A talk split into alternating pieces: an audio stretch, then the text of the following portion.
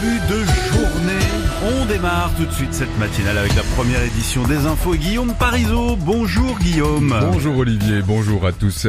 Au sommaire de cette première édition, Moscou confirme la frappe sur Kiev, un paquet de mesures fiscales et sociales à l'été, promesse d'Emmanuel Macron et la météo des éclaircies domine ce matin. Moscou a assumé hier la frappe sur Kiev en pleine visite du chef de l'ONU, un bombardement qui a causé la mort d'une journaliste ukrainienne de Radio Liberté, un média financé par les États-Unis. Selon le ministre russe de la Défense, les forces armées ont détruit les ateliers de l'entreprise spatiale Artium, des bombardements condamnés par Paris et Berlin qualifiés d'inhumains.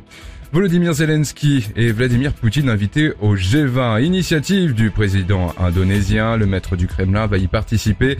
Le président américain Joe Biden a exprimé son opposition à la présence du président Poutine, selon la porte-parole de la Maison Blanche, saluant l'invitation des Ukrainiens. Un pas en avant et deux pas en arrière. Le PS suspend les négociations avec la France insoumise après avoir souscrit aux propositions des insoumis hier matin. Les socialistes ont stoppé les négociations en vue des élections législatives des 12 et 19 juin prochains, en cause l'opposition de certains ténors d'un rapprochement avec LFI, décidé la semaine dernière lors d'un conseil national du PS. Fabien Roussel, candidat à sa réélection dans le Nord, annonce de l'ex-candidat à l'Élysée dans, dans, un message vidéo sur son compte Facebook.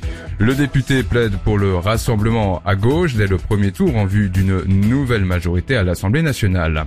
Christian Jacob ne souhaite pas rempiler. Le président des Républicains ne sera pas candidat à sa succession en juin dans sa circonscription de Seine-et-Marne.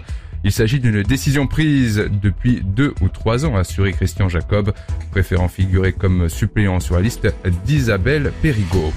Un paquet de mesures sociales à l'été, promesse d'Emmanuel Macron lors d'un déplacement hier dans les Hautes-Pyrénées. Le chef de l'État fraîchement élu a précisé qu'elles concerneront le pouvoir d'achat, l'école et la santé. La RATP a retiré 150 bus électriques de la circulation à Paris par mesure de précaution après que deux cars ont pris feu hier et le, et le 4 avril dernier dans les rues de la capitale, fourni par Bolloré. La régie des transports parisiens a demandé à son fournisseur de faire une expertise de la situation et de proposer un plan d'action. À l'étranger, un Palestinien a été tué cette nuit lors d'affrontements avec les forces israéliennes dans le nord de la Cisjordanie occupée. L'homme âgé d'une vingtaine d'années a été atteint à la poitrine par une pendant une opération de l'armée. Un garde d'une colonie de Cisjordanie occupée a été tué hier soir dans une attaque au terme d'une journée de nouveaux heurts entre Palestiniens et policiers israéliens. On fait un tour par du football. Le début hier soir de la 35e journée de Ligue 1. Le PSG Strasbourg se sont neutralisés trois partout, ce qui a permis aux Strasbourgeois de monter d'une place dans le classement.